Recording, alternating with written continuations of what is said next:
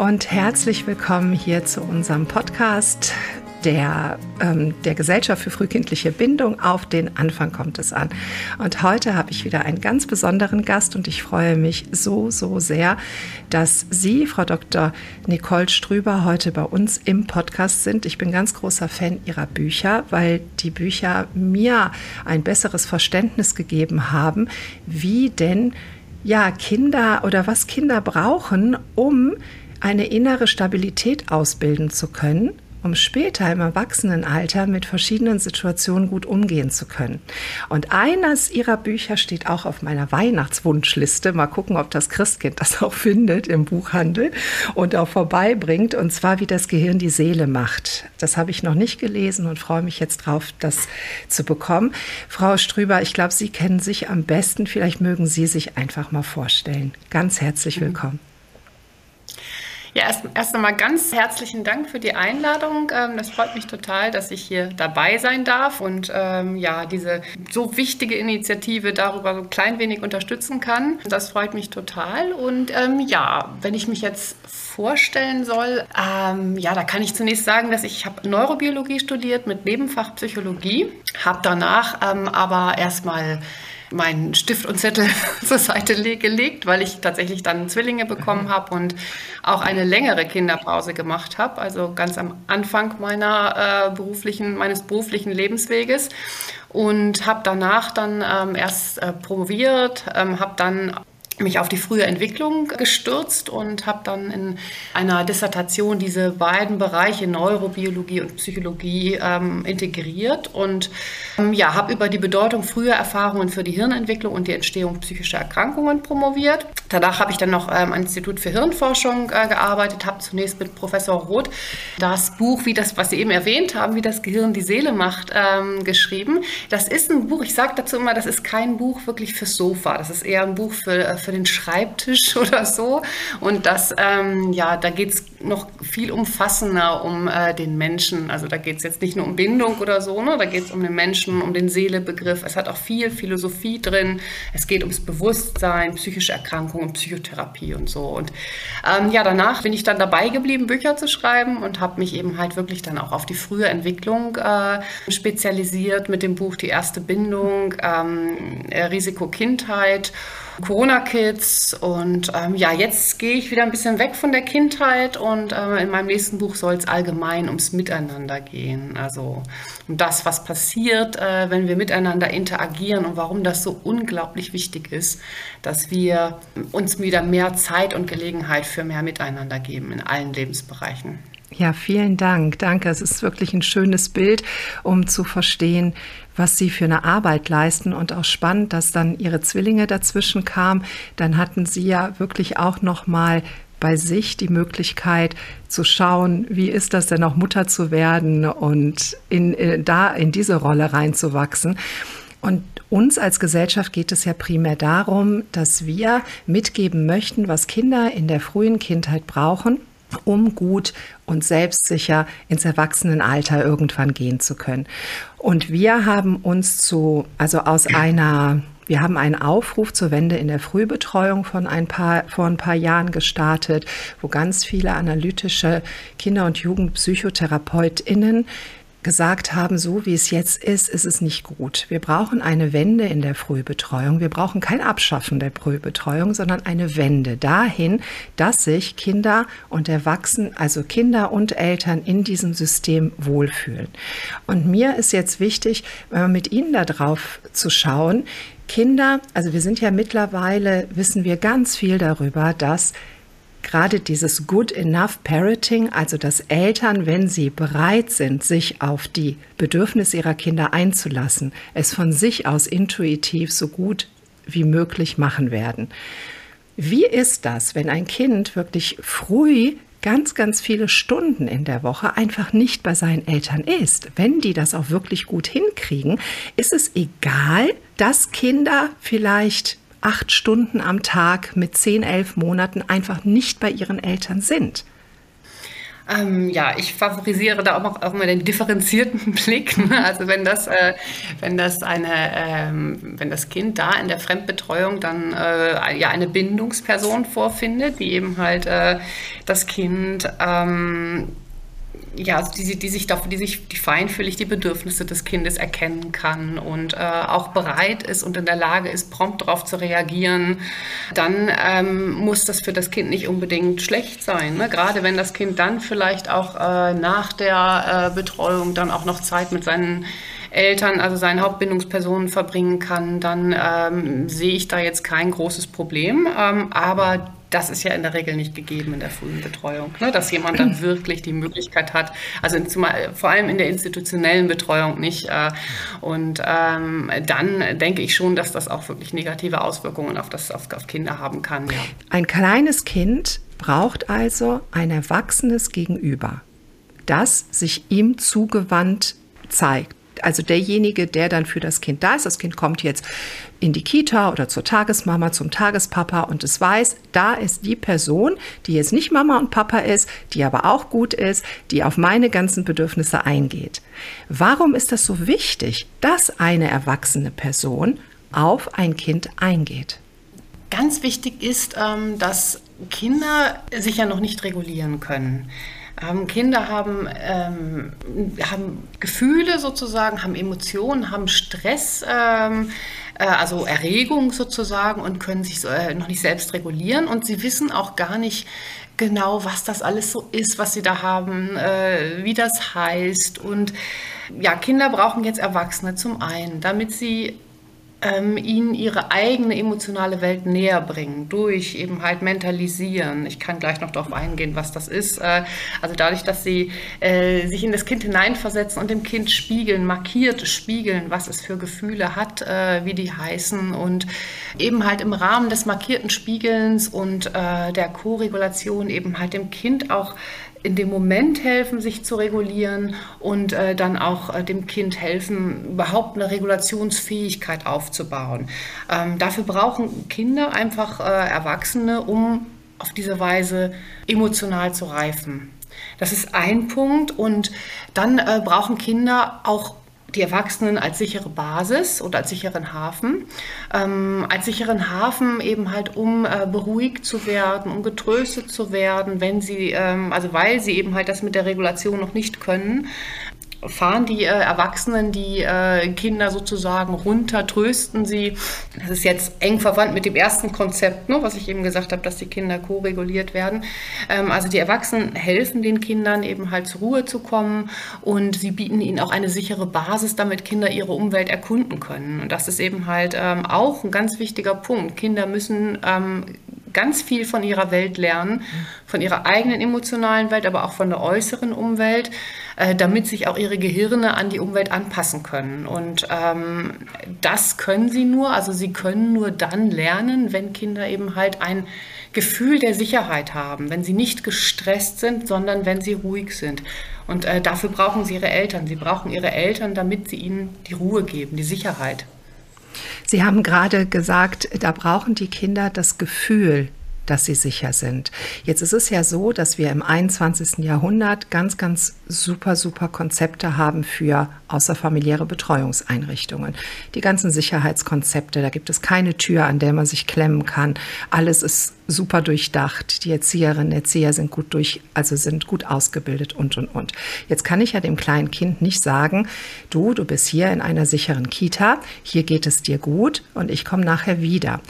Was geht im kindlichen Kopf vor, dass es das Gefühl bekommt, ja, diesem Menschen vertraue ich mich an?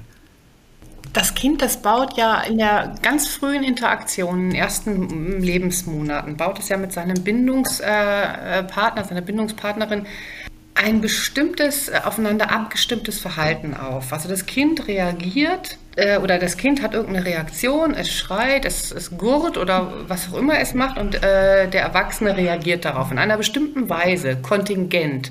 So, ne? Sodass das Kind dann auch irgendwann schon weiß, so wie der Erwachsene reagiert. Beide sind aufeinander abgestimmt, sie sind sozusagen, ähm, also man spricht hier auch von Synchronie. Sie sind aufeinander abgestimmt und äh, in diesem abgestimmten Miteinander wird dann auch Oxytocin freigesetzt. Oxytocin hemmt beim Kind die, ähm, die Stressreaktion. Es beginnt aber auch äh, damit, diese Bindung aufzubauen. Ähm, und äh, es scheint das Oxytocin zu sein, was eben halt dann über so eine Aktivierung auch des Belohnungssystems äh, ähm, diese Bindung aufbaut, dieses Gefühl zusammenzugehören. Und ähm, dann fördert Oxytocin auch Vertrauen. Äh, es fördert auch zum Beispiel, äh, das ist eine ganz interessante Studie, die Aufrechterhaltung von Vertrauen nach Vertrauensbrüchen sozusagen. Ne? Also das, ähm, es ist ja so, dass ähm, die Eltern zwar in der Lage sein sollen und bereit sein sollen, für das, äh, oder für das Kind da zu sein, aber sie können eben halt auch nicht immer. So, ne? Also mal fährt man Auto und kann nicht stillen oder steht unter der Dusche und ähm, wie dann eben halt, das haben Sie eben auch schon angesprochen, dieses Good Enough Parenting, also da hatte Winnicott ja damals ähm, von der Good Enough Mother gesprochen, Eltern müssen eben halt ja hinreichend gut sein sozusagen. Und ich glaube, dass auch diese Oxytocin-Freisetzung auch, auch das fördert, dass man das, dass ein Kind das aushalten kann. Da ist einfach so ein Vertrauen, was so ein Mantel bildet. So. Und ähm, dieses äh, Vertrauen, dass das haben Kinder und in diesem Setting äh, fühlen sich Kinder dann auch sicher. Ne? Sie können vorhersagen, was passiert. Äh, sie wissen zunehmend, diese Person ist für mich da. Mhm. Ähm, und äh, das ist natürlich ähm, nicht gegeben, wenn da ständig wechselnde Personen dem Kind Sicherheit versuchen zu geben. Also es ist wichtig, dass es eine Person ist, an die das Kind sich zunächst einmal gewöhnen darf, weil es hat ja auch zu der Mutter und zum Vater also wenn ich mir das so vorstelle von meinen Kindern, kenne ich das ja auch wenn die auf dem Wickeltisch lagen und die haben irgendwo hingeguckt, dass man ganz automatisch beantwortet hat, wo haben sie hingeschaut, was könnte jetzt deren Gedankengang gewesen sein, was können die gefühlt haben und und und. Also man ist ja quasi permanent dabei, irgendwas zu übersetzen. Und wenn ich jetzt ähm, in eine in eine Einrichtung komme oder eben in eine außerfamiliäre Betreuung komme und ich treffe dort auf einen Menschen, der mein Kind mit offenen Armen empfängt und wo ich das Gefühl habe, ja, da sieht jemand, meinetwegen mein Kind guckt schon Richtung Aquarium und der oder diejenige sagt dann, ja, da sind die Fische, sollen wir da mal zusammen hingehen? Also, dass dieses Beantworten da auch funktioniert. Und mein Kind ist aber schon wichtig, dass, es, dass mein Kind auch wirklich auf diese Person trifft. Wenn dann jetzt morgen statt Sebastian Petra ist, dann reicht es nicht, dem Kind zu sagen, heute ist Sebastian nicht da, der hat Urlaub. Was passiert da beim Kind, wenn da die vertraute Person nicht da ist? Bei einem Kleinen reden wir mal immer so zweites Lebensjahr. Genau, also da wird einfach in dem Moment das Vertrauen nicht da, sondern da wird auch die Sicherheit in dem Moment nicht, äh, nicht da sein. Also das Kind, das äh, weiß nicht, dass diese Person so auf es reagieren wird und ähm, hat diese Bindung nicht an diese Person und, äh, und fühlt deshalb auch keine Sicherheit. Es gibt oft Eltern, die bei uns anrufen und nachfragen, die sagen, wir sind ähm, in einer Kita und wir sind auch wirklich sehr zufrieden, alles läuft gut, aber wir haben, wir würden halt gerne, wenn unsere Bezugserzieherin nicht da ist, dass wir informiert werden und dass das Kind an dem Tag, wir können das gewährleisten, dass wir das Kind dann auch selber betreuen. Und dann ähm, fragen wir auch immer, wie sich das anfühlt und wenn das halt äh, in der Kita möglich ist, dass man das dann durchaus auch so machen kann. Und später, wenn das Kind richtig gut angekommen ist, dann merkt man ja auch, dass das auch den Radius vergrößert und auch zu anderen Menschen durchaus Beziehung oder so eingeht. Wir hören aber auch sehr häufig, dass man sagt, nein, das Kind muss sich an die Situation gewöhnen. Hier können eben nicht immer alle Erzieherinnen oder Erzieher für das Kind da sein. Ist es denn da wichtig, dass man den Eltern Mut macht, dass man sagt, ja, wenn man jetzt aber nicht darauf eingeht, kann das eben auch Konsequenzen fürs Kind haben. Und das hört nicht auf, wenn dann die Woche oder Krankheitswelle zu Ende ist, sondern es bleibt etwas beim Kind. Das Kind nimmt etwas mit für später. Und da würde mich total interessieren, wie kann ich mir das vorstellen? Was bleibt da oder kann da bleiben? Muss ja nicht. Aber was kann da passieren, wenn ich immer wechselnde Leute habe und nicht wirklich weiß, wer ist denn jetzt für mich zuständig, so als einjähriges Kind? Ähm, ja, da kann natürlich die, ähm, sich die Bindungssicherheit äh, zum einen äh, drunter leiden. Kinder brauchen ja eben halt um, äh, also wenn sie eine Bindung aufbauen, dann brauchen sie wiederholte, diese wiederholten Erlebnisse mhm. eben halt. Und äh, das Gefühl der Sicherheit in, in der, ähm, jetzt in der Einrichtung wird, würde in dem Moment äh, wahrscheinlich sehr leiden.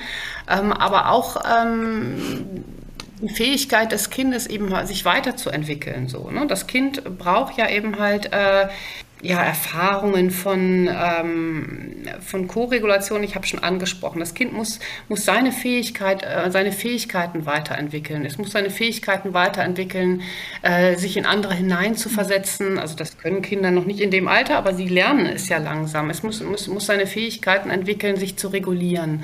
Und äh, dafür braucht es eben halt die kontinuierliche und äh, regelmäßige äh, Co-Regulation. Und das funktioniert eben halt nur dann, dann, wenn die Personen ähm, an das Kind gebunden sind, wenn das Kind Vertrauen hat in diese Personen ähm, und äh, wenn das Kind jetzt über längere Zeiträume dieses eben halt immer wieder nicht erlebt, dann, dann wird es viel negative Effekte haben und es wird immer schwieriger werden, eben halt äh, diese zu regulieren auch. Mhm. Gibt es ähm, von Ihrer Seite, ich meine, Kinder sind alle unterschiedlich. Jedes Kind ist einzeln zu betrachten. Es ist immer zu betrachten, wo kommt es her, wie war die Geburt, wie war die erste Zeit, was für ein Stresserleben haben Kinder. Was wir aber ja im Moment haben, ist eine sehr einseitige Möglichkeit der Betreuung. Also wir haben die Möglichkeit, äh, Kinder mit Vollendung des ersten Lebensjahres, weil es den Rechtsanspruch gibt seit 2012, in eine institutionelle Betreuung zu bringen oder eine Tagespflegeperson zu wählen. Es gibt aber, also was wir als Gesellschaft auch erreichen möchten, ist, dass Eltern die Möglichkeit bekommen, mehr Wahlfreiheit zu haben, dass sie sagen, wir haben uns entschieden, vielleicht das Kind erst mit anderthalb oder zwei in die Betreuung zu geben und bis dahin könnten wir die Elternzeit noch verlängern, dass wir erreichen politisch, dass die Elternzeit verlängert wird und dass man vielleicht sogar darüber hinaus immer noch mit selber entscheiden darf. Was sagen Sie denn, oder dass man vielleicht so ein Modell macht, ein Kind geht ein paar Stunden in die Betreuung und die Nachmittage werden von der Familie aufgefangen, weil dann vielleicht die Mama oder der Papa oder jemand anders halbtags arbeitet und dann die Betreuung übernimmt. Was sagen Sie zu der Dauer der außerfamiliären Betreuung? Kann das auch mit in die Gewichtung fallen? Oder weil Kinder noch nicht so das Zeitempfinden haben, ist es egal, ob es zwei oder acht Stunden sind? Nein, ich finde, also ich denke, die Dauer ist von ganz großer Bedeutung. Also zum einen zeigen Studien, also gibt es äh, eine ganze Reihe von Studien, ähm, die eben halt gezeigt haben, dass äh, negative Auswirkungen früher Betreuung ähm, vor allem dann gegeben sind, wenn die Kinder sehr viele Stunden äh, in der Betreuung verbringen. Also da gibt es einfach korrelative Studien.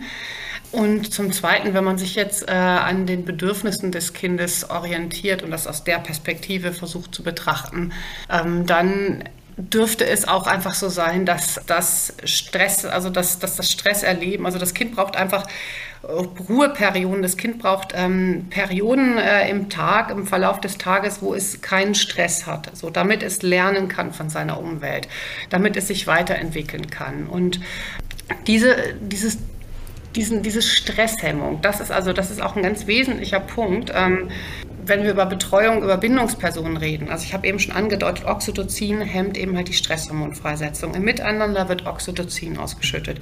Das Oxytocin ähm, hemmt die Stresshormonfreisetzung beim Kind. Ähm, fördert dessen Ruhe so. Und äh, in Kitas ähm, sieht man ja, sehen wir ja, dass ähm, wenn äh, Kinder ihren Alltag in der Kita verbringen und insbesondere dann, wenn es eben halt auch ähm, den ganzen Tag über dort ist, also bis in den Nachmittag hinein, dann steigt die Cortisolfreisetzung. Und normalerweise in, ähm, also, also wir, wir, schütten auch in Ruhe Cortisol aus, also wenn wir jetzt gerade nicht einen richtigen Stress haben, ne? also wenn wir einen Konflikt haben oder so, wird Cortisol ausgeschüttet, aber auch wenn wir einfach in Ruhe sind, wenn Kinder einfach in Ruhe sind in ihrem äh, Alltag, ihren Alltag zu Hause verbringen, äh, dann sinkt die Cortisolfreisetzung im Tagesverlauf. In Kitas steigt sie. Äh, insbesondere dann, wenn Kinder eben halt äh, bis in den Nachmittag betreut werden. Das zeigen, ähm, äh, das zeigen äh, Meta-Analysen auch und äh, das ähm, ja, sind eben halt ähm, relativ belastbare Ergebnisse jetzt und Kinder brauchen aber einen, eigentlich einen Zustand, in dem sie keine Stresshormone freisetzen, um zum Beispiel auch lernen zu können. Also das ist ganz wichtig für äh, kindliches Lernen, dass sie einen Zustand haben, in dem sie nicht zu viele Stresshormone haben. Das, äh, und äh, also da kann ich auch gleich noch was Ergänzendes dazu sagen, äh, wenn, das, äh, wenn das wichtig ist. Ich will mich jetzt hier nicht in Seitenästen zu sehr verlieren. Aber äh, wenn, Kinder jetzt in, äh, wenn Kinder jetzt wirklich den ganzen Tag in der Krippe verbringen, dann, dann ist eben halt dafür die Gelegenheit gar nicht mehr gegeben. Sie sind den ganzen Tag über in diesem Stresszustand und äh, ja können nicht können sich nicht weiterentwickeln können sich nicht äh, können nicht von ihrer Umwelt lernen können nicht richtig in Ruhe explorieren und ähm, wenn sie wie immer nur bis zwölf oder eins da sind, dann haben sie eben halt noch den ganzen Nachmittag. Also da dürften in jedem Fall die Auswirkungen geringer sein. Das, äh, davon gehe ich schon aus. Wie ist das eigentlich mit dem kindlichen Schlaf, kommt mir gerade. Ist es so, dass wenn ein Kind schläft, keinen Stress hat? Oder kann ein Kind auch im Schlaf Stress haben? Also da sage ich jetzt mal so, 12 Uhr ist Mittagsruhe und man überlegt, ob man das Kind jetzt vorher abholt oder halt erst nach der Mittagsruhe. Und naja, wenn es schläft, schläft es ja eh, dann kann es eben auch noch in der Betreuung schlafen. Also ich kenne da jetzt keine Studien, die das äh, explizit äh, untersucht haben, aber ich gehe schon mal davon aus, dass das, äh, äh dass das kein äh, tiefer Schlaf sein wird, äh, den das Kind hat, wenn es sich nicht sicher fühlt. So, ne? Also das kennen wir ja selbst auch. Ne? Also ich war jetzt gerade vor zwei Wochen in einem Hotelzimmer, ähm, ähm, in dem so sehr mittelalterlich und auch also da war die Dekoration und die Kunst, das war so sehr mittelalterlich und äh, auch sehr äh, äh, so böse. Da waren so Skulpturen, so böse Skulpturen und ich habe die gefühlt die ganze Nacht im Halbschlaf mhm. verbracht. So, ne? Also das äh, ähm, ich habe mich nicht fallen lassen und äh, sicherlich äh, ist das bei den Kindern genauso. Warum sollte es bei denen, äh, gerade bei denen anders sein? Das ist halt ein, wirklich ein, ein, ganz oft gefragter Aspekt. Soll ich dann vorher oder nachher gehen? Und deswegen finde ich mhm. das wichtig, dass das mal angesprochen wird. Und das ganze mhm. Thema mhm. ist ja das Bildungsthema. Kinder sollen ja die Möglichkeit mhm. haben, mit Vollendung des ersten Lebensjahres mhm. Zugang zu Bildung zu bekommen. Und, mhm. und da haben Sie ja gerade so schön gesagt, wenn das Gehirn Stress hat, dann findet eben auch keine Bildung statt. Dann sind wir wieder keine Bildung ohne Bindung. Ja, ganz genau. Und ähm, ich habe eben, ich wollte eben die, die, äh, eine entsprechende äh, Studie auch äh, nicht erwähnen, weil ich den Faden nicht verlieren wollte, aber ich würde sie gerne noch ähm, äh, anfügen. Sehr gerne. Also was eben halt immer wieder gezeigt wird, ist das äh, Cortisol, also dass zu viele Stresshormone die Bildung von Erinnerungen ähm, äh, hemmen. So, ne? Man sagt zwar, man braucht ein kleines bisschen Stress oder Erregung sozusagen, um aufnahmefähig zu werden äh, oder zu sein. Ja, das ist richtig. Also wenn wir, wenn wir äh, schläfrig sind, können wir natürlich nicht, äh, nicht lernen. Wir brauchen so ein gewisses Maß an Wachheit und Erregung, um überhaupt lernen zu können. Aber wenn wir richtig Stresshormone ausschütten, dann können wir nicht mehr richtig lernen. Es sei denn, und hier gibt es eine Ausnahme, es sei denn, das, was wir lernen sollen, dient dazu, den Stress zu bewältigen. So, ne? Das ähm, klingt jetzt erstmal ganz abstrakt, ähm, aber das kann ich ähm, verdeutlichen. Ähm, wenn zum Beispiel ein Kind, große, also ein etwas älteres Kind jetzt meinetwegen, große Prüfungsangst hat. Und ähm, es hat deshalb Stress aufgrund dieser Prüfungsangst. Und es kommt dann in die Schule und bekommt dort Informationen über diese Prüfung. Wann findet sie statt? Ähm, wo findet sie statt? Was kommt dran? Äh, wie lange dauert sie? Äh, dann kann sich das Kind wahrscheinlich diese Informationen besonders gut merken, weil eben halt ähm, die Informationen dazu dienen, den Stress zu bewältigen. Dann ist sein Gehirn ähm, darauf ausgerichtet, auf diesen Zusammenhang. Es hat den Fokus auf diesen Zusammenhang. Das kann es sich, das kann es sich merken.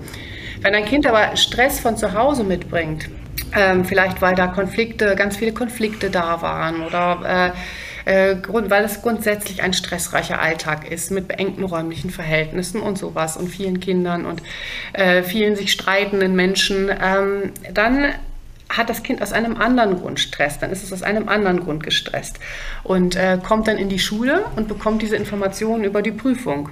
Und die kann es sich dann nicht mehr merken. Die kann, kann es sich nicht merken, weil sein Gehirn mit ganz anderen Sachen beschäftigt ist. Und das ist nichts, was, ich das, was das Kind in dem Moment steuern kann. Das kann sich nicht sagen, ach nee, jetzt ist aber die Prüfung dran, äh, jetzt hm, bin ich hier, sondern das Gehirn ist einfach mit was anderem beschäftigt. Und ähm, das kann man sich, kann man natürlich auch auf die Kita übertragen. Da wird es nicht anders sein. Ne? Dass das Kind eben halt, das, ist, das, das kindliche Gehirn ist in der Kita damit beschäftigt, ähm, die ganzen Gruppenkonstellationen zu analysieren. Wer ist für mich gefährlich in dem Moment? Wer nimmt mir was weg vielleicht? Wer könnte gleich auf mich raufspringen? Ähm, und ähm, warum hat der jetzt gerade so geguckt? Und was da alles so anfällt. Und ähm, in dem Zustand kann das Kind nicht lernen. In dem kind, äh, Zustand kann das Kind weder Bildungsinhalte, die wir typischerweise als solche bezeichnen, mitnehmen, noch kann es selbstbestimmt seine Umwelt erkunden noch kann es üben, seine Gefühle zu regulieren.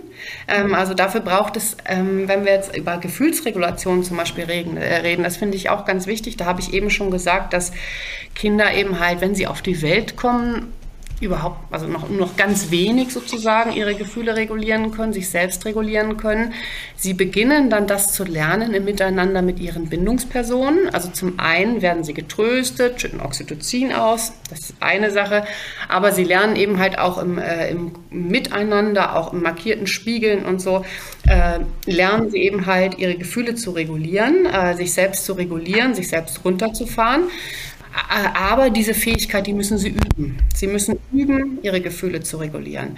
Und das machen sie, wenn sie spielen können. Wenn sie zum Beispiel mit dem Gefühl der Sicherheit im Hintergrund, weil irgendeine erwachsene Person ihnen psychische Sicherheit gibt, ähm, eine anwesende erwachsene Person, ähm, also ihre Bindungsperson, ihre Eltern oder eben halt auch eine, eine Erzieherin, wenn sie eben halt diese Bindung haben.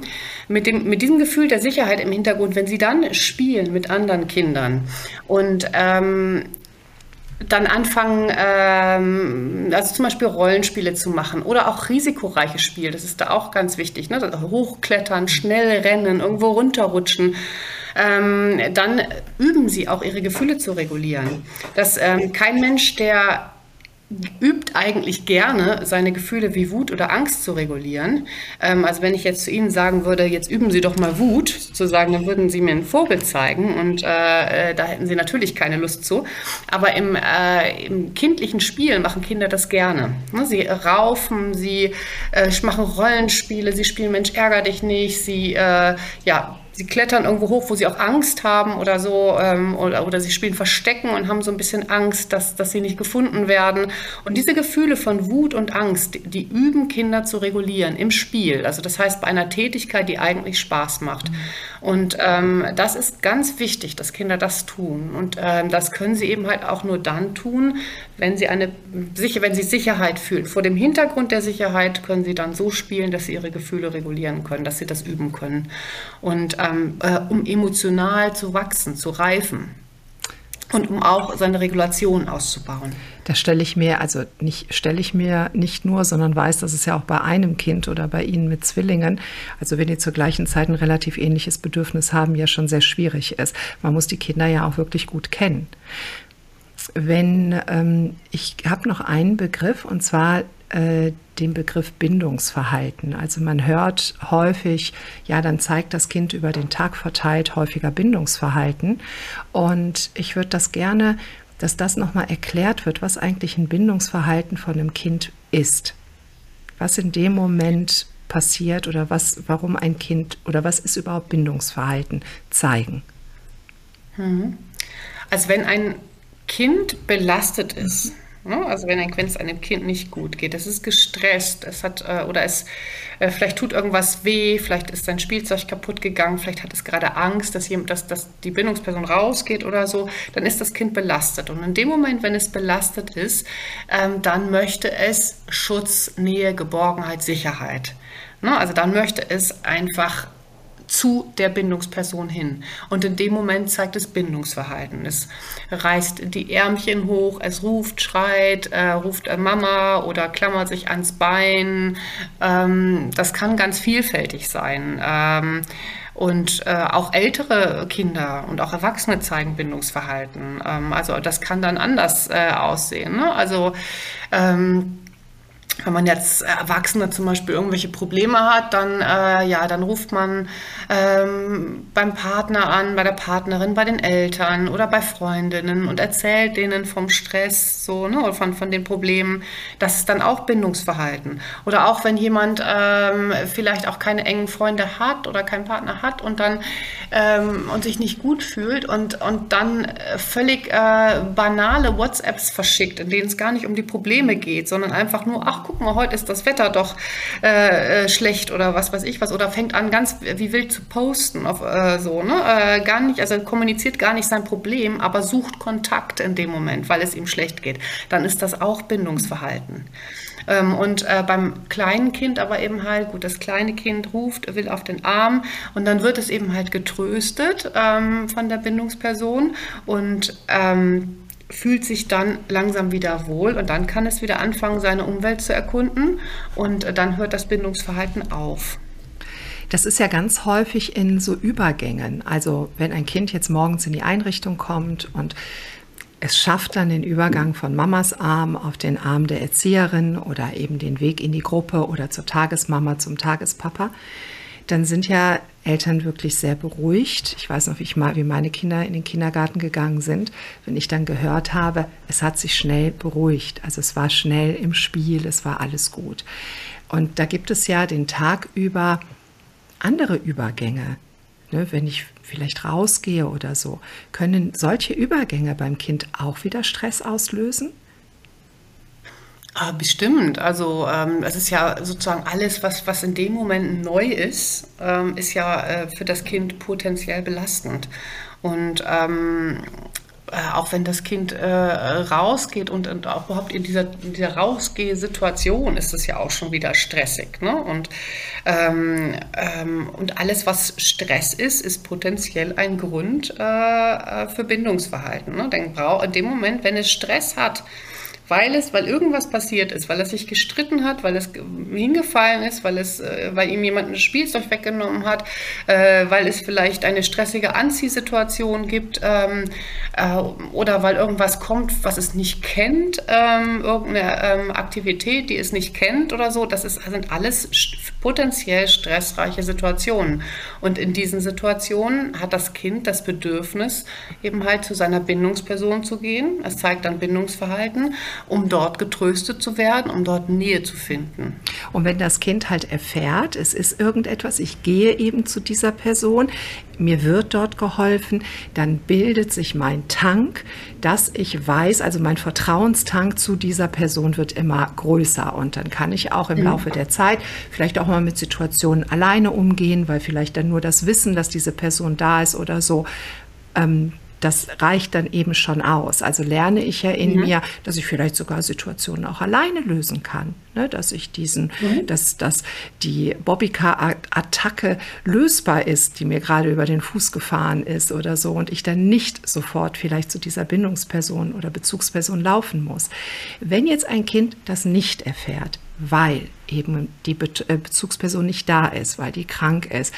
Kinder sind ja auch häufig in der Betreuung über 45 Stunden. Solange ist ja kein Arbeitstag. Also hier bei mir in Düsseldorf, Nordrhein-Westfalen, sind fast alle Kinder, zumindest die Verträge, sind Ganztagsverträge. Das heißt, wir sprechen über 42 Stunden Verträge. In den ehemaligen Bundesländern gibt es Verträge, die sind um die 50 Stunden in der Woche. Das ist ja wirklich eine sehr, sehr lange Zeit. Das heißt, auf jeden Fall wird das Kind mit mehreren Personen konfrontiert werden, weil kein Mensch arbeitet so lange, wie das Kind in der Betreuung ist. Wenn ich jetzt als kleiner Mensch diese Bindungssignale nicht beantwortet bekomme, wie kann ich mir das plastisch vorstellen, was dann in meinem Körper so passiert? Weil die Kinder fangen ja nicht an zu schreien und hören dann nicht mehr auf. Sie hören ja irgendwann auf und sie gehen ja auch nach einer Zeit nicht immer nur brüllend in den Kindergarten. Sie gehen ja sogar sehr ruhig in den Kindergarten, wo dann viele Leute vielleicht sagen, ja, weint nicht mehr, alles gut, Kind ist jetzt angekommen. Was passiert da im Kind? Kann man da irgendwas zu sagen? Ähm, ja, also was, was, was im Kind passiert, ist, dass sich eben halt das Stresssystem anpasst ne, an die Umwelt. Und ähm, das äh, funktioniert über epigenetische Mechanismen. Ähm, also man weiß, dass ähm, dass Menschen, also dass das Stresssystem bei Menschen unterschiedlich funktioniert. Also bei erwachsenen Menschen zum Beispiel. Ne? Der eine schüttet mehr Stresshormone aus, der andere weniger. Ähm, der eine schüttet eben halt schon morgens, also ganz ohne Stress, einfach schon basal, also die Ruhe, da ist die Ruhe-Cortisolfreisetzung höher, bei dem anderen ist sie niedriger. Und Menschen reagieren dann auch unterschiedlich auf Stressereignisse äh, mit einer unterschiedlich hohen Cortisolfreisetzung. Und ähm, ähm, da ist es so, dass ähm, ja, dass man eben halt weiß, dass das durch frühe Erfahrungen beeinflusst wird. Und ähm, was da passiert, ist, dass, ähm, die, dass in den, während der frühen Zeit eben halt ähm, das Stresssystem in einer bestimmten Weise aktiv ist. Und das scheint über einen epigenetischen Mechanismus die langfristige Freisetzung zu prägen. Die langfristige Cortisolfreisetzung wird geprägt. Ähm, da werden Gene an- oder abgeschaltet durch epigenetische äh, Markierungen. Ähm, und äh, wenn das jetzt Gene des Stresssystems sind, dann funktioniert das Stresssystem eben halt langfristig mehr oder weniger äh, gut oder ist mehr oder weniger aktiv. Und ähm, man weiß, dass ähm, extreme Stresserfahrungen oder sehr starke Stresserfahrungen, das nach, äh, nicht nur nach oben auslenken kann, sondern auch nach unten auslenken kann. So dass Kinder, die jetzt zum Beispiel ähm, Vernachlässigung erlebt haben, emotionale Vernachlässigung, ähm, dass die häufig auch ein, ähm, ein Stresssystem haben, was in Situationen des Stresses gar nicht mehr hochfährt. So, ne? Das ist das physiologische Korrelat von Resignation in dem Moment. Ähm, das, und diese Stresshormone, also wir reden immer von Stresshormonen als etwas Negatives, also die sind eigentlich auch gut, ne? denn sie machen uns leistungsbereit und sie, machen, sie äh, erlauben uns, dass wir in Situationen des Stresses ähm, auch im Hier und Jetzt sind und abliefern können und dass unser Gehirn in den Momenten mit Energie versorgt ist und alles gut zusammenarbeitet und wir auch Erfahrungen ähm, gut und integriert abspeichern können, also auch schlimmere Erfahrungen und so.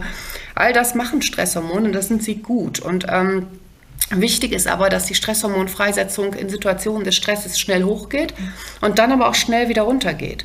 Und ähm, dass sie eben halt nicht nicht langfristig hoch ist. Das ist wichtig. Aber wenn wir eben halt eine zu geringe Stresshormonfreisetzung haben, dann haben wir auch ein Problem. Dann können wir gar nicht differenziert mit, mit Stressereignissen umgehen, weil uns in dem Moment die Energie im Gehirn fehlt, um jetzt äh, zum Beispiel Konflikte ähm, adäquat zu bearbeiten und sowas. Ähm, und deshalb ist diese, diese, diese geringere Freisetzung von Cortisol, also man kann auch sagen Cortisol-Unterfunktion, ist tendenziell problematischer als eine Überfunktion. So. Und äh, so, das findet man eben halt nach Traumatisierung Stigmatisierung und nach Vernachlässigung. Ob das nun auch in einer Kita Ne, also auf, auftreten kann. Das weiß ich nicht, ist auch nicht gezeigt worden. Ne? Und das ist, ähm, hängt aber sicherlich auch von sehr vielen Faktoren ab. So, ne? Wenn das jetzt einfach so ist, dass ein Kind äh, nur eine mittelfeinfühlige Erzieherin hat und die Erzieherin nicht, äh, wie es vielleicht optimal wäre, nur zwei oder drei Kinder beaufsichtigt, sondern ähm, aber, ähm, aber auch nicht meinetwegen sieben oder acht, sondern fünf oder sechs sozusagen. Ne? Ähm, ob das dann auch in diese Richtung gehen kann, das weiß ich nicht. Aber ich kann mir schon vorstellen, wenn ein Kind den ganzen Tag in der Kita ist und also wirklich den ganzen Tag und äh, ähm, die Erzieherin ist vielleicht nicht nur mittelfeinfühlig, sondern eher weniger feinfühlig oder vielleicht selbst sehr verstrickt in ihrer Haltung. Und sie hat vielleicht auch noch sieben oder acht oder vielleicht auch mal neun oder zehn Kinder zu, äh, unter drei zu beaufsichtigen, weil alle krank sind, über einen längeren Zeitraum. Und dann kommt das Kind nach Hause und erlebt auch zu Hause ähm, eben halt kein Eingehen auf seine Bedürfnisse. Dann kann ich mir schon vorstellen, dass das gleichbedeutend mit einer emotionalen Vernachlässigung ist. Äh, aber ich, es gibt keine Studien, Nein, genau. die das in dem Kontext untersucht genau. haben. So, ne? Und das eine ja, Sache natürlich. noch ganz kurz dazu. Äh, Entschuldigung. Nein, ähm, das Oxytocin-System, das äh, wird genauso geprägt. Mhm. Also das, ähm, auch da gibt es ähm, Ergebnisse, ähm, dass zum Beispiel Frauen, die emotionale Vernachlässigung oder emotionale Misshandlungen in der Kindheit erlebt haben, dass die im Erwachsenenalter weniger Oxytocin ausschütten. Und ähm, wenn man sich jetzt vorstellt, da ist ein Mensch, der in der Kindheit emotionale Vernachlässigung erlebt hat, der hat dann ein möglicherweise eine Cortisol-Über- oder eben halt schlimmer noch Unterfunktion. Das heißt, er schüttet in Situationen des Stresses weniger Stresshormone aus, kann nicht mit dem Stress umgehen. Und er hat ähm, äh, eine Oxytocin-Unterfunktion, schüttet also auch im Miteinander mit anderen Menschen weniger Oxytocin aus ähm, kann auch weniger von dieser stresshemmenden Wirkung ähm, des Miteinanders profitieren. Das heißt, das Miteinander mit anderen, das, das führt bei ihm nicht so zu einer Beruhigung, zu einer Entspannung, wie es vielleicht bei anderen Menschen der Fall wäre. Und das wäre dann ein sehr ungünstiger Entwicklungspfad. Ne? Also der eben halt ähm, in einem Zusammenhang mit emotionaler Vernachlässigung zu beobachten ist. Ob eben halt aber, wie gesagt, die Kita ausreicht, um als solche klassifiziert zu werden emotionale Vernachlässigung ist eben halt die Frage und es ist sicherlich äh, abhängig von den Bedingungen, ähm, aber in der einen oder anderen Kita mag das durchaus der Fall sein. Wenn jetzt ein Kind ähm, häufig Stress hatte in der, also in der Kindheit und dann dann im Erwachsenenalter das, was Sie eben berichtet haben, dazu neigt, in gewissen Situationen sich so oder so zu verhalten, ist es so, in welcher Art kann das im Gehirn abgespeichert worden sein? Ich habe mal einen Begriff in dem Zusammenhang gehört, Stressnarbe. Kann man das dazu sagen oder was entsteht da, dass sich das Gehirn erinnert, ach, früher war das mal so? Woher weiß mein Gehirn das?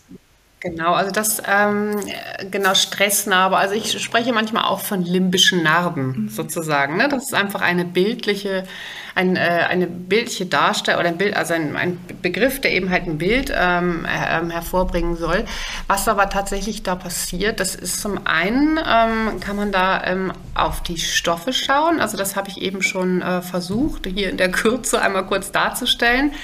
Ähm, das ist aber natürlich jetzt äh, so in wenigen Sätzen auch nicht so ohne weiteres möglich. Ähm, also wir schütten eben halt im Alltag diese, Sto diese Stoffe aus, Cortisol, Oxytocin. Und ich habe eben schon angedeutet, diese Stoffe werden in ihrer Funktion geprägt. So, ne? Also dass, ähm, wenn Kinder frühe Stresserfahrungen gemacht haben, also mit früh, frühe Stress, also eine frühe Kindheit äh, gehabt haben, in der sie viel Stress erlebt haben, dann beeinflusst das oft das Stresssystem eben halt ne, in Richtung Überfunktion. Das heißt, wir schütten zu viele Stresshormone aus oder auch in Richtung Unterfunktion. Das heißt, wir schütten zu wenig Stresshormone aus. Ne? Das ist das, was ich eben schon gesagt habe. Oder eben halt auch das Oxytocin-System, wenn Kinder in der frühen Kindheit ähm, eher weniger Bindungserfahrungen gemacht haben oder auch Stress in Bindungsbeziehungen erlebt haben, sehr viel Stress, dann kann das, wie gesagt, eben halt auch das Oxytocin-System in seiner langfristigen Funktion beeinflussen und wir schütten mehr oder weniger Oxytocin aus das, also das, das ist eben halt, das könnte man als Stressnarbe zum Beispiel dann auch bezeichnen, ne, so wie Sie gesagt haben. Also wie gesagt, limbische Narben habe ich da auch schon häufiger gesagt. Das andere, ähm, was man ähm, beobachten kann nach frühen Stresserfahrungen, sind auch Veränderungen in Hirnstrukturen.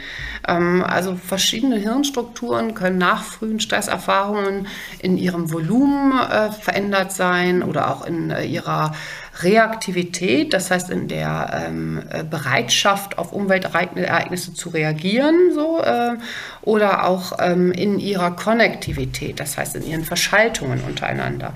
All das kann nach frühen Stresserfahrungen verändert sein.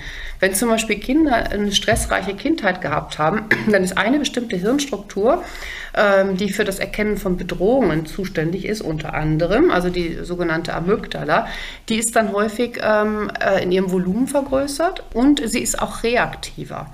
Das heißt, ähm, sie reagiert schneller auf bestimmte potenziell bedrohliche Reize wie negative Gesichtsausdrücke. Und äh, das sind dann Veränderungen, die man auch im Erwachsenenalter findet und ähm, die dann eine, also wahrscheinlich eine Folge der frühen Stresserfahrungen sind. Und so können sich eben halt ja, Stresserfahrungen langfristig ähm, niederlassen und äh, den Menschen beeinflussen, seine Persönlichkeit beeinflussen und auch sein Risiko für psychische Erkrankungen, weil die gleichen Veränderungen, die ich beschrieben habe, die ähm, korrelieren dann wiederum auch mit psychischen Erkrankungen, mit bestimmten psychischen Erkrankungen. Also da findet man ganz ähnliche Veränderungen, wie sie nach frühen Stresserfahrungen gefunden wurden sodass man eben halt einen Zusammenhang annehmen kann. Also ich finde, das haben Sie sehr, sehr plastisch und deutlich gesagt, dass man sich das sehr gut vorstellen kann, dass eben frühe Erfahrungen in der Kindheit für das ganze Leben Auswirkungen haben können. Ich äh, stelle mir das manchmal vor wie so eine kleine unbespielte Festplatte, die noch nicht so genau weiß, wie die Tastenfunktionen denn jetzt so oder was das denn da jetzt so bedeutet. Und dass, wenn die dann programmiert werden und viele, viele Jahre man wieder auf diese Taste drückt, dass was ähnliches an Gefühlsleben, an, sogar an Hormonausschüttung dann stattfinden kann. Das finde ich eine sehr, sehr spannende Sache. Genau, es gibt eben halt auch äh, ganz, also Sie haben eben den Begriff der Programmierung äh, ähm, genutzt und das ist auch ein Begriff, der auch in verschiedenen wissenschaftlichen Theorien äh, verwendet wird, äh, um das zu erklären, warum das so ist. Ne? Also es scheint durchaus so zu sein, dass Kinder angepasst werden an ihre individuelle Umwelt und dass das jetzt auch, äh, also aus, ähm, dass es ähm, jetzt mit vor dem Hintergrund dieser ganzen evolutionären Geschichte ähm, kein, äh, kein Kaputtgehen ist des Gehirns sozusagen. Ne? Es ist nicht so, dass, da, dass das äh, zerstört wird in dem Sinne ähm, äh, oder ne, so, dass, dass es jetzt per se ähm, ein, ein, ein krankes Gehirn ist sozusagen. Also das ist eben halt so ein, äh, sind so bestimmte Modelle, die das beschreiben, sondern dass es eine Anpassung ist. Wenn Kinder in der frühen Kindheit eben halt ähm, ähm, sehr viel Stress haben, dann wird das Gehirn angepasst an ein Leben in Stress. So, ne? Und da ist, ähm, ist die äh, Ratio dahinter ähm, oder könnte die Ratio des Gehirns sein, ähm, okay, wenn das ein stressreiches Leben ist, dann, soll, dann sollten wir mal die Funktionsweise also entweder hochschrauben, sodass dass der Mensch sehr leistungsbereit ist und sehr ähm, sozusagen ähm, im Hier und Jetzt ist, so. Ähm, ohne aber differenziert zu lernen, so, ne? ohne irgendwie, äh, also da wird dann nicht langfristig sozusagen äh, äh, die langfristige Entwicklung äh, im Fokus gehalten, weil man davon ausgeht, in einer stressreichen Umwelt wird der Mensch eh nicht so alt. Dann sollte er lieber ähm, sich, äh, in den, äh, sich schnell reproduzieren, so, ne? also das ist jetzt nicht meine Meinung, ne? das ist sozusagen die, das ist jetzt die Interpretation dieser Befunde durch bestimmte Modelle. Das ist eine Anpassung des Gehirns an Stress erfolgreiche Zeiten. Also wenn ein Mensch im Urwald aufwächst, so ne, äh, äh, mit wilden Tieren, mit ganz vielen wilden Tieren, dann braucht er ein anderes Stresssystem als, äh, als ein Mensch, der, ähm, der in einer sicheren Umwelt aufwächst. Ähm, und ähm, dann ist das auch nicht so wichtig, was die nächsten 100 Jahre, ob er 100 Jahre lang gesund bleibt, ob er sich, äh, ob er in diesen 100 Jahren ähm, ein, äh, ein Gehirn ausbildet, was, äh, was auf kleinste soziale Feinheiten achten kann und ähm, möglichst sozusagen die eigenen Nachkommen mit ganz viel Sicherheit versehen kann und sowas. Das ist alles gar nicht so wichtig, also ist, sagt die Theorie. Ähm, weil der Mensch wahrscheinlich zwischen all diesen wilden Tieren ohnehin nicht 30 wird. Das zeigt ja auch, wie klug, also ne, wie klug sich unser Gehirn anpasst an die Situationen und wie sehr wir dann eben auch darauf achten dürfen, wie denn die Umgebung ausschaut, an die sich unser Kind anpassen soll. Sehr, sehr, sehr spannend. Also das fand ich jetzt nochmal großartig, weil es dann noch mehr, finde ich, ja, in den Fokus nimmt, dass die Umgebung, in der unser Kind ist, dazu beiträgt, eben ob es sich anpasst oder ob es sich entwickelt. Und das ist ja schon auch ein mhm. großer Unterschied, ob es um Anpassung geht oder Entwicklung. Genau, und äh, diese, äh, diese Alternativ, ich habe eben die Stressstrategie geschildert, ne? also die äh, Strategie des Aufwachsens in Sicherheit. Äh, die wird so beschrieben als eine langsame Lebensstrategie, wo ganz viel in den eigenen Nachwuchs investiert wird und ähm, wo eben halt auch das, Oxytocin-System sehr im Vordergrund steht. Und ähm, äh, da geht es nicht darum, ähm, in den ersten äh, Jahren der Fruchtbarkeit möglichst viele Nachkommen schnell mal eben zu produzieren, sondern da geht es dann darum, äh, Qualität zu produzieren. Äh, langlebige Menschen, äh, ähm, die sich fortpflanzen und die sich entwickeln, geistig, körperlich, so, ne? Also das ist sozusagen dann die Alternativstrategie, die da in diesem Modell angenommen wird. Ja, großartig. Ich glaube, da könnte man direkt nochmal drei Podcasts drüber machen, über diese Modelle. Ähm, was ich auch immer spannend finde, man hört ja sehr häufig so, das Leben ist kein Ponyhof und nur die Harten kommen in den Garten und was mich nicht tötet, macht mich nur härter. Mein Kind muss lernen, mit Situationen umzugehen. Wenn ich das alles so in Watte packe, dann wird ja nie was draus und, und, und. Wir sprechen ja über die ersten Lebensjahre und die sind eben ja auch nochmal sehr, sehr besonders. Ich habe jetzt gerade nochmal mitgenommen, dass unsere Kindheit wirklich fürs ganze Leben wichtig ist. Wie unsere Kindheit gestaltet wurde, ist wichtig. Und wenn ich das jetzt aus Erwachsenenperspektive sehe, ist unser Alltag ja deren Kindheit. Also unser Alltag bildet die Kindheit unserer Kinder. Ja, da sind einfach alle eingeladen, hinzugucken, wie dieser Alltag aussehen darf. Und wir als mhm. Gesellschaft für frühkindliche Bindung möchten gerne die Möglichkeit schaffen, dass es viele Facetten und viele Möglichkeiten gibt. Dass wir ein Modell haben von wirklich einer richtig guten Kita mit gutem Personal, wo Kinder lange Zeit betreut werden unter bestimmten Bedingungen, wo Kinder wenig betreut werden, wo Kinder später erst in die Kita gehen, wo Kinder früher in die Kita gehen. Also wir ähm, erzählen ganz viel darüber, was ein Kind so aus dem, was die Wissenschaft weiß, vielleicht brauchen könnte in einem bestimmten Alter. Und die Eltern sollen ganz individuell nach ihren Möglichkeiten schauen, was möchte ich denn für mich. Aber heute ist es ja so, wenn eine Mutter mit anderthalb oder zwei ihr Kind noch nicht in der Betreuung hat, die muss sich ja auch ganz vielen Dingen aussetzen. Also so das wird ja sehr kritisch betrachtet. Und ich fände es schön, wenn man sich treffen könnte auf dem Spielplatz und von seinem Modell erzählt. Und das darf genauso neben dem Modell stehen, was der andere hat. Und neben dem. Und dann kann man profitieren voneinander und nicht gegeneinander. Also das wäre so mein Schlusswort. Aber das eigentliche Schlusswort möchte ich Ihnen gerne geben. Vielleicht gibt es noch irgendetwas, was Sie den Eltern, Erzieherinnen, Erziehern, Pädagoginnen, wem auch immer hier mit auf den Weg geben möchten. Ja, was möchte ich auf den Weg geben? Also das eine, was ich äh, immer gerne in diesem Zusammenhang auf den äh, Weg gebe, das haben Sie mir gerade sozusagen auch abgenommen. Also ich, nein, alles gut, finde ich toll. Ähm, also dass ich, ich plädiere auch immer dafür, dass, äh, dass das ganze System auf ganz verschiedenen Säulen stehen muss. So, ne? Ähm, also, äh, dass wir nicht nur unterschiedliche Lösungen akzeptieren müssen, sozusagen, ähm, äh, weil menschliche Geschichten, äh, menschliche Lebensmodelle unterschiedlich sind, sondern dass es auch die Gesellschaft wirklich braucht, dass das Modell, dass, dass, dass die Betreuung, frühe Betreuung auf verschiedenen Säulen steht. Ähm, wenn wir jetzt alle Kinder nur in die Betreuung geben, dann äh, natürlich muss das System zusammenbrechen, weil wir so einen Fachkräftemangel haben. Also da könnten wir natürlich auch selbst mit Geld nichts mehr äh, so schnell jetzt erwirken, weil wir einfach gar nicht genügend Personal haben, um die Kinder so betreuen zu können, äh, wie sie es bräuchten. Und äh, deshalb ähm, ja, geht es gar nicht anders, als das Modell auf, auf, verschiedenen Säulen stehen zu haben, weil andere Eltern ja wiederum auch die frühe Betreuung ähm, brauchen. Und das, was uns wirklich überhaupt gar nicht hilft, sind eben halt äh, äh Grabenkrämpfe, ne? Grabenkämpfe äh, mit zwei Fronten und äh, wo jeder, der irgendwie sagt, auch Frühbetreuung kann auch problematisch sein, gleich irgendwie in die erzkonservative Richtung verschoben wird.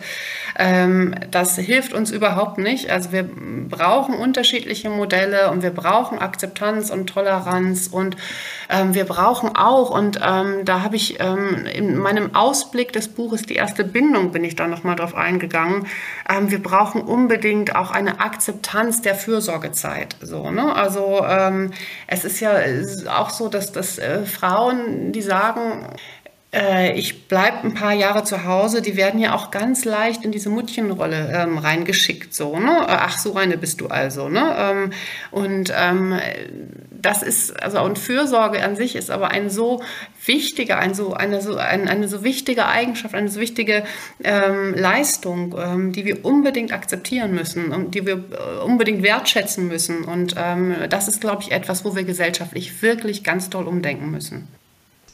Und wenn sich jetzt die einzelnen Menschen fragen, ja, aber wie soll man das denn machen? Wie soll das denn funktionieren? Dafür gibt es ja zum Beispiel uns die Gesellschaft für frühkindliche Bindung. Und wir setzen uns mit ganz viel Herzblut genau dafür ein, dass halt solche Dinge umgesetzt werden. Und mit der Weitergabe dieses Podcasts, mit einem Like, mit schaut doch mal auf der Seite vorbei, mit einer Fördermitgliedschaft, mit einem, mit egal was, kann man uns unterstützen und somit unsere Arbeit und somit ein Vorankommen dieser ganzen Geschichte. Und wenn wir gehört werden, dann haben wir auch die Möglichkeit, politisch Einfluss zu nehmen. Dafür braucht es aber noch ganz, ganz viel. Also wenn du jetzt der Meinung bist, hier kann was passieren, dann einfach anmelden und ganz vielen Leuten weitersagen. Ganz lieben Dank, Frau Dr. Strüber.